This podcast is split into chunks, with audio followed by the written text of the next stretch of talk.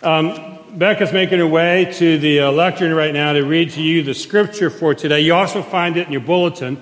If you want to open up into the center section or right hand side there, you'll see the scripture printed.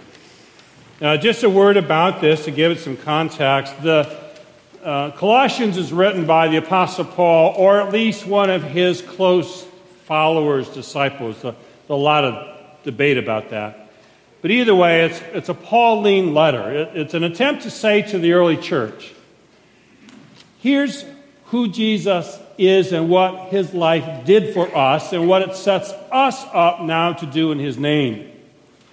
And the foundation of chapter 1 lays it out in a way that helps the church know where to launch from and how to be in mission to the world. The message for the early congregation then is the same for the church now.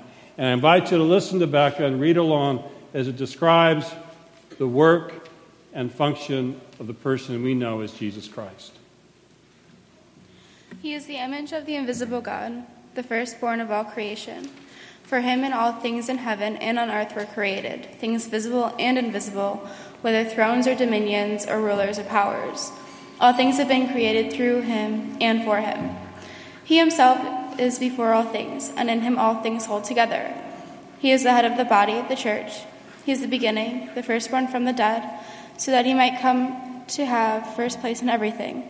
For in him all the fullness of God was pleased to dwell, and through him God was pleased to reconcile to himself all things, whether on earth or in heaven, by making peace through the blood of his cross. And you who were once estranged and hostile in mind, doing evil deeds, he is now reconciled in his fleshly body through death, so as to present you holy and blameless and irreproachable before him, provided that you continue securely established and steadfast in the faith, without shifting from the hope promised by the gospel that you heard, which has been proclaimed to every creature under heaven. The word of God for the people of God.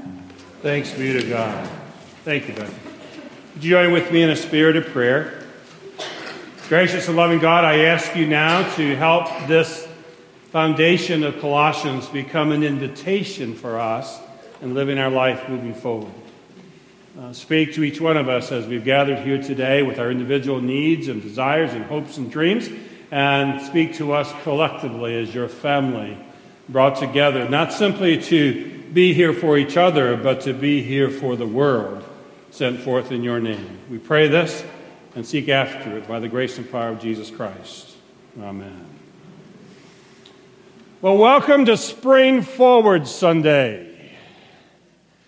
That's why we're just so amazed that you're here and knew the 11 o'clock would be better attended than the 9 o'clock. I don't know if you're here on time or late, but whatever, we're glad you made it. But today has been one of those crazy days, and of course, Spring Forward, things that didn't happen the way I'd normally like to have them happen on my Sunday routine, so I got to be honest with you, I'm hungry. hey, you guys got any food up in the balcony? What do you got up there? Bacon! Well, would you please bring me some bacon? Thank you for doing that. I don't know if you know this, but the, um, uh, one of our goals this year is to have more of the youth involved in worship more often. And so, Annette and the leadership of our youth ministry, um, Michelle and all of them, have decided to go ahead and have breakfast up in the balcony on Sunday mornings, which I think is a cool idea. But of course, they're not going to just do granola bars.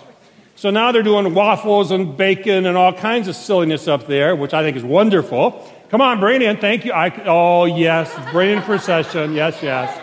Thank you so much. Thank you. Thank you. Thank you. Thank you. With all the fanfare that it deserves. Thank you ever so kindly, my princesses. Thank you so much. Thank you. Mm. Oh, that's so good. Thank you. you you're dismissed.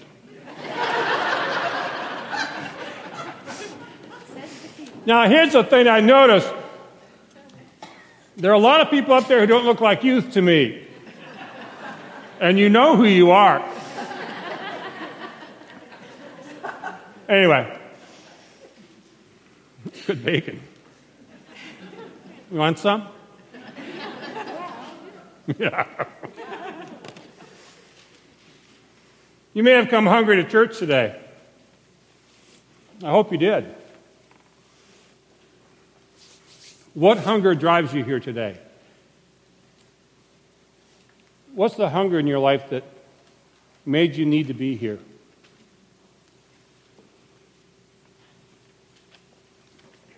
Maybe more importantly, what hungers have been driving you this week? Hunger is a wonderful thing. It's a gift from God. We come into this world hungry. Being hungry allows us to survive and then thrive. And while you could say life begins and when we take our first breath, the next step is to take our first bit of nourishment. To start the journey of the rest of our life, needing to be refueled and recharged for living the life that God has given us. We start life hungry, and hungry is a wonderful thing. In the book, Way of Love, Norman Wirzba talks about the fact that hunger is omnipresent. It's in all of our life. Everything we do in one way or another is driven by our hunger. Think about it. What gets you to get up off the couch once you get home? Well, you now don't have to change the TV because God gave you a remote. But if that remote could somehow bring you the food and clean up after you, if that remote could uh, bring friendship and relationship and connection, if that remote could bring you all the things you hunger for, you'd never get off the couch. Hunger is what drives us to do that next thing that we do. Hunger is a gift from God, but hunger can also lead us astray. Sometimes we distort our hunger, we don't understand our hunger. And sometimes we try to meet our hunger with all manner of things that leave us starved. Now, you all have heard things similar to this. I was doing some exploration this past week, and they were talking about uh, the Okinawan diet that in the 1940s and 50s in Okinawa, the people who lived there ate a diet that was predominantly focused on sweet potatoes and rice, with a little bit of fish and a little bit of vegetable mixed in, no red meat, no alcohol, and the like. And the proportion of that population that has lived now into their hundreds and lived thriving into their hundreds is disproportional to the world you and I know. Now, I need to tell you, someone came up to me after the nine o'clock service and he said to me, Rick, you know, you talked about the Okinawans who ate sweet potatoes and rice as their diet. Fact is, I'm not sure if they lived to 100, it just seemed like they were living 100 years. I don't know who the person was who told me that, but you can talk to John Richardson about it. Oh, that was a great line. Because we do make choices that move us away from those kinds of diets that would sustain us with a completely healthy life. We choose instead, of course, to eat other things and to consume other things that, that may shorten our life, quite frankly. Now, I don't stand in front of you, obviously, today as a diet expert. God, that was good bacon. and coffee. What I know about diet is simply this I've learned this after vigorous study. If I eat healthy food in proportion and exercise, I'm a healthier person. That's the secret. I need to write a book. We all know that. We also know that our hungers become hunger for more than being satisfied and sustained, they become for other things. And when we hunger for community and love and joy and peace and happiness and find that journey taking us to places that only mask our hunger, we discover the pain of our life. Lent has always been a time for us to discover our real hungers and to unmask what we're doing that's inappropriately feeding us. It's never been about giving up alcohol or chocolate or pasta for 40 days or six weeks. It's rather about understanding that maybe it's time for us to turn our focus away from the stuff that's been filling us up to the things that can actually nurture us and bring us into a closer relationship with God and give our life vitality and meaning and joy and purpose.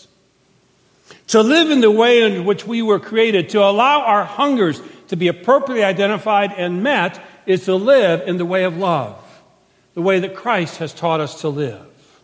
It's a reminder for us in this time that we are called to remember that we are loved into being and not by accident.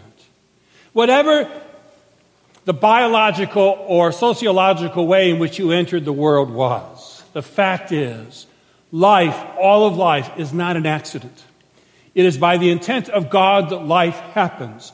And it's by God's desire that our life thrives and our life has meaning and joy is deep and real and love flows to us and from us richly.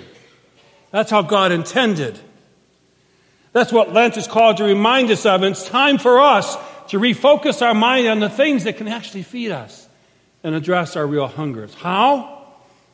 Well, it begins when we remember that all of us began in a garden.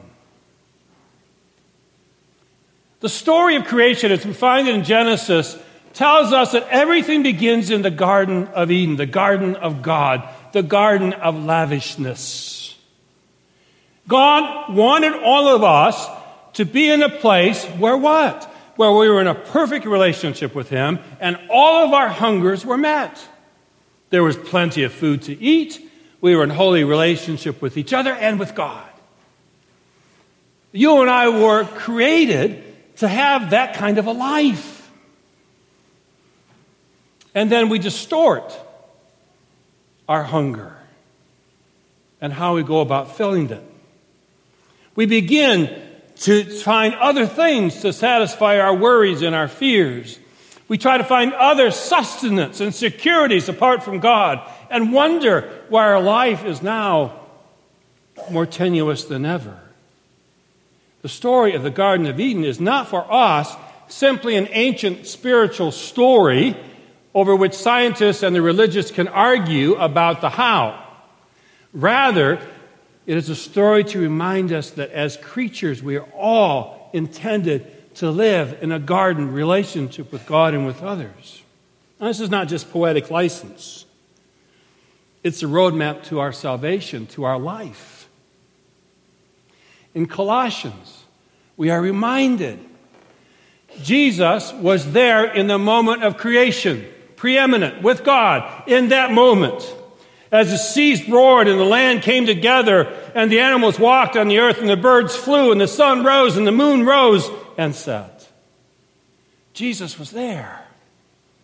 And in the right time, came into the world to do what? To reconcile us back to the garden. To bring us back into a right relationship the kind that existed in the Garden of Eden, the kind that exists now in the person of Jesus, who teaches us how to live and how to love. Teaches us how to find it for ourselves and how to do it with others. The church is called to be a reflection of that garden. When we gather together here on Sunday mornings or Tuesday afternoons or whenever you're together as the church, wherever two or three of us are gathered together, it is our intent to practice the joy of living in the garden. It's a wonderful way to think about what this experience is right now. Someone once asked me a question. They said, Rick, do you know why the church worships on Sunday morning? And I thought, well, I want to hear what his answer is. So I said, no, tell me. He said, the church worships on Sunday morning because on Saturday night, a whole lot of people go out and sold their wild oats. And on Sunday morning, they come and pray for a crop failure. That's an interesting way to think about how some people may consider what we're doing here. But what if? What if instead we believe that by being here together, we can be reminded of what is possible, what is right, what we are created to experience, and what we're called to be for the world that's quite frankly hungry and starving around us? That Here we are reminded that each and every person is not simply, as we tell the kids, someone that God loves, but rather Each one of us is a part of the creation that is birthed out of God's love, that we might share that kind of love with each other. And that love has to be made visible in the way we act, in the way we talk, in the priorities of our life. God's little acre is written about in the book Way of Love. God's Little Acre was a program that began during the Depression in Tennessee and Kentucky and Tennessee and North Carolina. The intent was to try to address rural poverty. The idea was pretty basic. It would go to rural farmers and, and say to them, Do me this favor, if you'd be willing to, in your crop this year, would you set aside an acre solely to feed the hungry in your community? Would you, if you're raising livestock, raise one extra chicken or lamb or pig or cow or whatever and set it aside to go to feed the hungry of the poor? And so the communities did that, farmers did that. And it was an effective way to begin to address hunger in those rural areas. It was an effective way to allow the broader community to have a tangible connection to the poor, to the hungry in their midst. It was a tangible way of understanding in the rural area when we are able to get close to the stuff that we need to eat. That could be a way of creating community. And it worked so well. And then 1946 came. We won the war, and we became prosperous. And the most bizarre thing happened. In the rural countryside where food is grown, poverty increased. Because people left the farm and moved towards the marketplace. And in the places of the most fertile land in our country, poverty increased, hunger increased, because we forgot who we we're supposed to be. We lost a connection with everyone in our community. And in 2009, God's Little Acre was reinitiated. Now, on a much smaller level, it's just in Fairfield, North Carolina right now. And uh, it's just an acre, literally. And Annually, it now produces about nine tons of food for the hungry in that greater area. But what it does is more than that. In planting the garden, it's a community garden to which all are invited to come and share, to do the work. Yes, to learn how to garden. Isn't it interesting that where rural poverty is at a high level, we have to remind people how to plant seeds and grow them for food? That's how far we've removed ourselves from the order of creation. But that's what happens in this garden. And of course, as the book illustrates, people bring all kinds of hunger to the garden, not only for physical food, but also for power and for recognition. You know how it is, whenever two or three are gathered, Jesus is there saying, Can't you guys figure this out? Because sometimes when two or three are there, we have 14 different ideas of how to do the one thing. And you have to learn how to get along, you learn how to compromise, you learn how to make decisions, learn how to share respect instead of dismissal. And so this garden begins meeting all kinds of hungers beyond just food. The church is called to be that place. Our reflection of the garden where today we come in acknowledging our hunger did you come here today hungry to be here? Did you come here today hungry for a taste of God? Did you come here today hungry that someone else who's in love with Jesus would be in love with you too? Would nurture you, befriend you, care about you, listen to you, sing with you, pray with you, be the community with you. It's what the church has always been intended to be. It's what we want to be, it's what we strive to be. What are you hungry for today? Because so often in this world, we can satisfy our hunger with such junk. We no longer remember when we're hungry. We just keep consuming junk in our relationships, in our thoughts, in the way we speak, in the things we buy in the things we do to get what we buy. And the things we fight over that don't ultimately matter at all.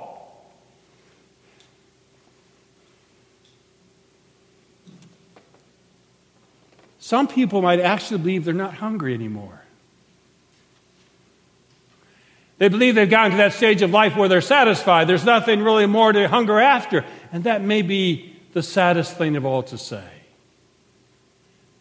Is it possible that our life stops the minute we quit hungering for God?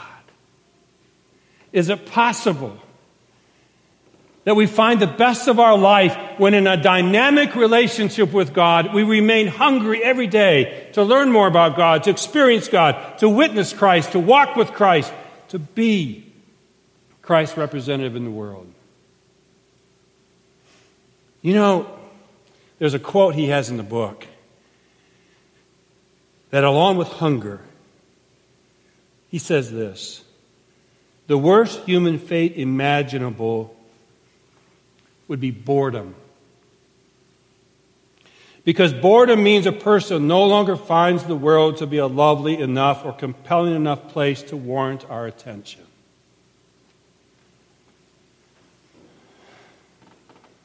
Are you bored in your life? Ask a 14 year old home on summer vacation. How's it going? What's one possible response you might hear? You're bored. Because we've been eating on stuff that no longer lets us find delight in the world. Ask a 40 year old who's chasing after their professional goal, driving themselves into the ground. And they will tell you how busy they are, how tired they are. But underneath it, too many times I've discovered they're just bored. Are you retired? You've done all that? I've put in my time. I no longer have that much to offer? Really? Each and every one of us is a child given into this garden to experience a dynamic relationship with Jesus Christ. And I don't care if you're 14 or 40 or retired or what your age is. Today, there's something that God needs you to do. There's someone God needs you to reach out to, to befriend. There's a prayer that only you can pray. And there's a love that only you can know and share. Bored? Not in God's garden.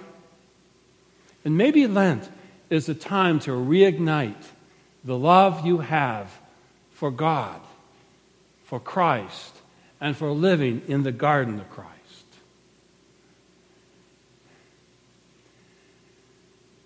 Is church boring? Probably somewhere in the sermon you've thought that but not in the living of church. If we walk through this hour and don't have some reason to have a dynamic connection or relationship to someone else in this room, what in the world have we come for? This is the garden. And I mean literally. The likelihood is there's someone seated within arm's length of you or a pew or two of you who needs your nurturing love and grace. A word, maybe even a hug, but certainly your presence. And their life hangs in the balance. And if you think I'm just trying to be dramatic, look around.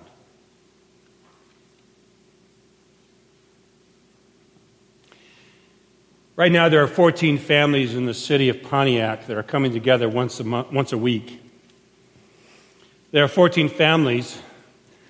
Many of them did not know each other before they started gathering around a table. When they gather around the table, there's simple food there and there's conversation. That's really about all it is. The purpose of gathering around that table is so that over 16 weeks, these families who are self declared living in poverty will come together and talk about what it is to live in poverty. No, we're not going to tell them about what it is to live in poverty. How arrogant would that be? Instead, they talk about what it is to live in poverty. They resource each other. They talk about where can you find the inexpensive clothes, the food, the medicine, what shelters are open or what food banks are open or where and they resource each other to know how to live more faithfully and more completely for their families. At the end of the 16 weeks, they'll have 16 weeks of conversation and $400 if they complete the 16 weeks. $400. Would you do anything for 16 weeks for $400? But what you would do is spend time sharing your life with each other. So at the end of the 16 weeks, you are part of a community that will not let you live in poverty alone.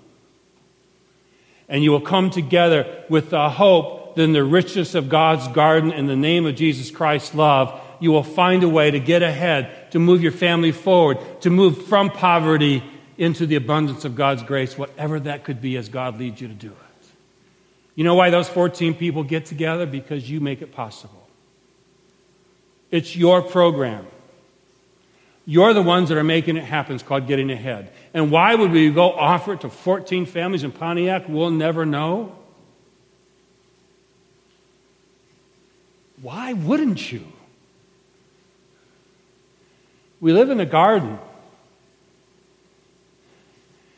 And if you live in a garden and you've got grace and mercy and love and joy and the power of God in your midst, why wouldn't you look across the fence and see a neighbor who's hungry and say, hey, you want some?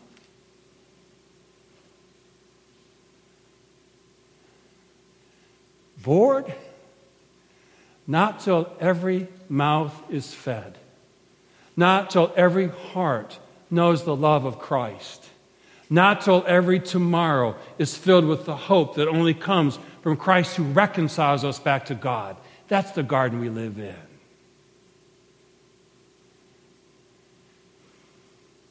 And this is the moment right now for us to be gardeners with each other and to talk honestly about what we're hungry for and what we've been eating on that has been killing us. And so I leave you with this. This week, between you and God, what are you hungry for? And is it really feeding you or is it killing you?